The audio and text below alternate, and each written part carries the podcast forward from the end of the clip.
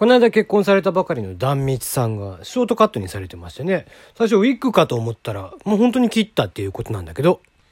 写真見た？あの、ブログに載ってるんでね、ぜひ見てほしいんだけど、超可愛いから。あれ？って思って、超可愛いじゃんって思ってね。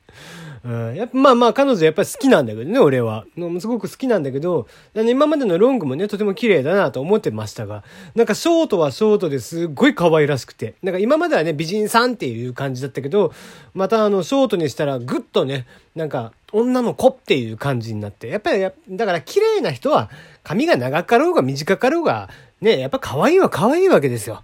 うん。いや、まあまあ、でも本当にね、ショートが似合う人っていうのは本当に可愛い人だと僕は思ってたりはするんで、そういう意味ではダンミツさん今回のショートカットむちゃくちゃ似合ってて俺は大好きだなと、えー、改めて思いましたね。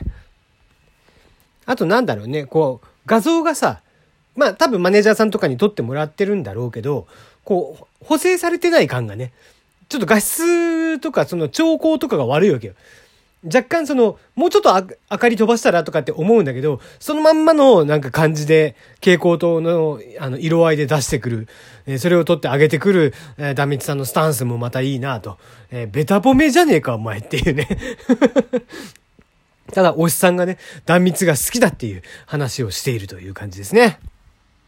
はい。えー、今日の、えー、よも部屋ですね。よもやますぎる部屋。まあ、昨日本当はね、話そうと思ってたんですが、あの、ディズニーのね、えー、アナと雪の女王2、こちらのステマがちょっと騒がれていますね。で、これどういうお話だったかっていうと、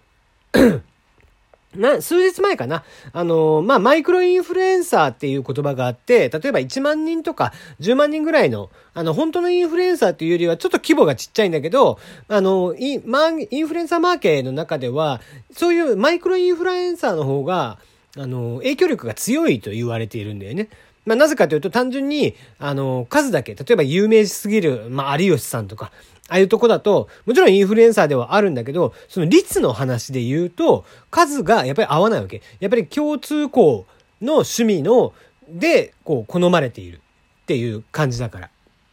で、今回で言うと、まあ、なんだろうな、週刊誌とかに載るとかいうレベルではないんだけど、うん、こう、電子コミックとかでそこそこ売れているような漫画家さん。最近はそっちでもね、飯が食えてたりとかするから、そういう漫画家さん、まあ、10万人ちょっとぐらいから、まあ、それ以下のインフルエンサーさんたちが、どうやら、えー、まあ、アナ雪を見に行きました。で、その感想をね、あげましたって漫画にして。で、それがどうも広告代理店の仕業じゃねえかなと。いうのがあって、それがなんでかっていうと、ほぼ同じ時刻、時間帯に上げられてるわけ。で、みんな共通のハッシュタグをつけてるんだよね。そのハッシュタグっていうのが、ハッシュタグ、アナ雪2と未知の旅へっていう、まあ、普通だったらアナ雪2とかって入れるじゃん。ね。でも、こう、そこまで長々、長ったらしいハッシュタグを入れてやってるわけよね。で、みんなそれが共通なわけ。で、おかしいじゃん、そんなの。で、えー、どうやらこれちょっとステマなんじゃないかっていうことを騒がれ出したんだよね。で、そしたら、数時間後、全くまた同じような時間帯に、今度はその、上げた漫画家さんたちが、ごめんなさい、実は PR でっていうことで、ちょっと上げ忘れましたってみんな同じことを言ってるわけ。で、まあこの結果的にじゃあステマだったのかって言われると、一応ディズニーとかの回答としては、いや、ステマじゃないと。単なるコミュニケーション不足で、こう、伝え忘れましたっていう言い方をしてるわけ。ただ、俺としてはこういうのってものすごく腹が立つのね。で、なぜかっていうと、まあ、もともと俺は広告代理店というものが好きじゃないので、あの、連中なんてもう搾取、中間搾取のもうど真ん中にいる人たちですから そんな奴らは僕は好きではないんだけど、まあまあ、その彼らがね、結局、まあディズニーとタイアップして、そのインフルエンサーマーケをおそらくやってるわけですよ。どっかが入ってるはずなの。ディズニーが直接広告出稿するって、そのインフルエンサーに対して直接出稿するなんてことはまずないか考えにくいから。だから絶対に広告代理店が入ってんだけど、その広告代理店がおそらく俺は指示したと思ってんだよね。で、もちろんね、そのディズニー側が仮に指示しなかったと。実際に言ってる通りで、言われ、その、言われてる通りで、なんだろう、忘れてたっていうことであったとしてもだよ。でも広告代理店は絶対に気づいてたはずなんだ。気づいてやんなかったはずなんだよ。で、それはなぜかっていうと、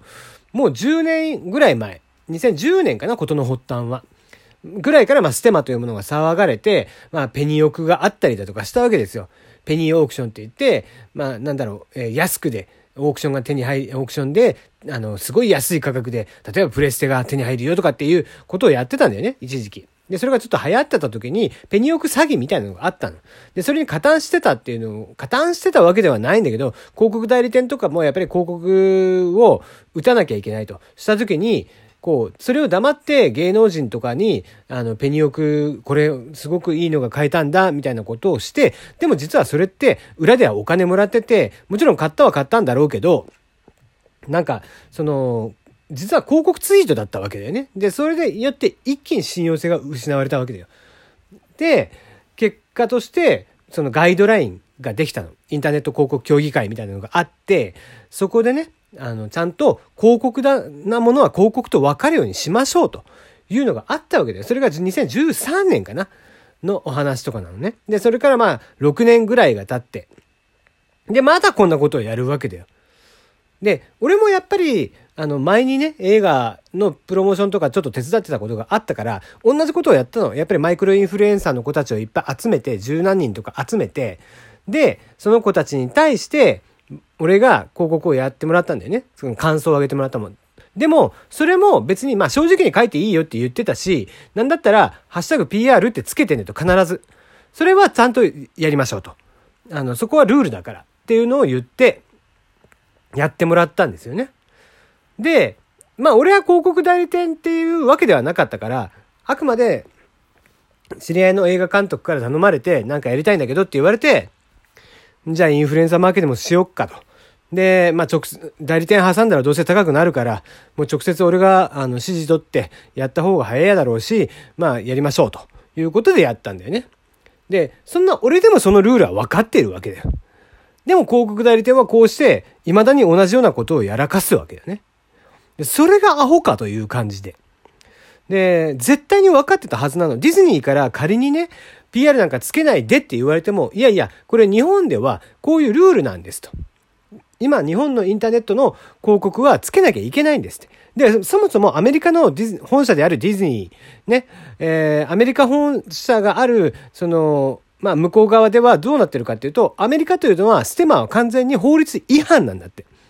だから、ディズニー側もそういうのは理解をしているわけ。ステルスマーケティングが NG って。ステルスマーケティングで、あ、まあ、今更ながら言うけど、ステルスマーケティングっていうのは、これが広告かどうかわからないような記事を出したりとかして、実は広告だったみたいなのはやめましょう、みたいな話ね。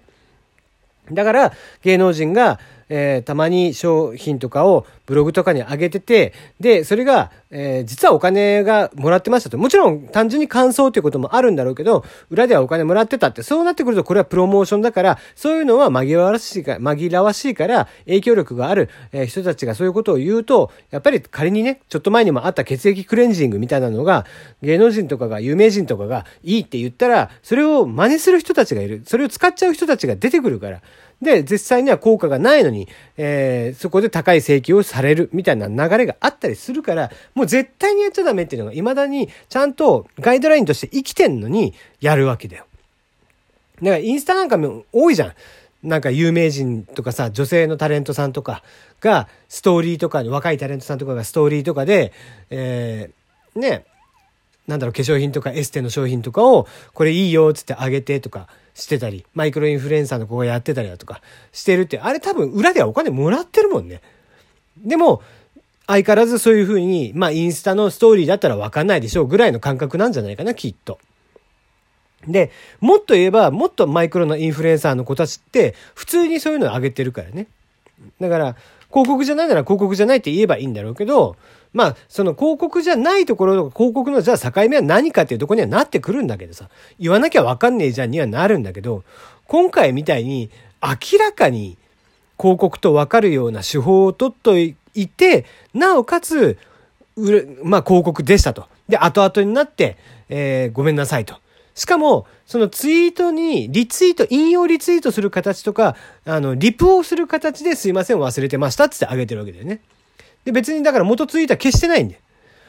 で、そうなってくると、元のツイートは、ハッシュタグ PR がつかないまま、そのままツイートは残っちゃうわけだよね。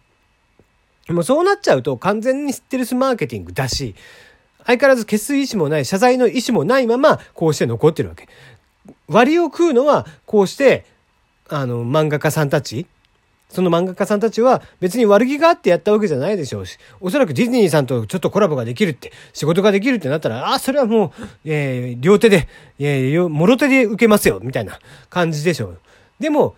ね、そのこう気持ちというのは悪用して、別にだから彼女たちが謝る必要性はない。彼らたちが全く謝る必要性は俺はないと思ってんだけど、いや、広告代理店に頼まれましたって、広告代理店に言ってくださいって、俺はいいと思うんだけどさ。ね、だからディズニーから仮に広告代理店にそういう指示があったとしても、広告代理店はそれを突っ張ねなきゃいけないし、絶対にきちんと自分たちが作ったルールというのを守っていかないと、こういうふうに、こう、ね、まあ、今回ディズニーの作品だったからまだ良かったけど、これが医療系だったりだとか、ね、健康とか、えー、もしくはもっと、うん、まあ、お金の話だったりだとか、そういうところで似たようなことが起こってしまうと、やっぱり被害者っていうのが今度は出てくるからね。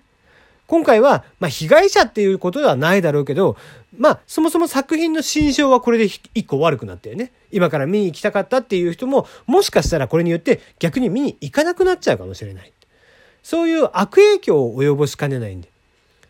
だからガイドラインはきちんと守らなきゃダメだし、自分たちで作ったものぐらいは自分たちが率先して守れよっていうのをやっぱり思うよね。え、コンテンツを扱う中で、こういう当たり前のことを本当にこれぐらいだったらバレねえだろうと思ってやってしまうと、コンテンツっていうのはどんどんどんどん悪くなる一方だから質が。だから絶対にこういうのはなくなってほしいなと思うんだけど、未だになくならないのは、それが広告代理店っていうものなのかなとかっていうのもちょっと思っちゃったりしますね。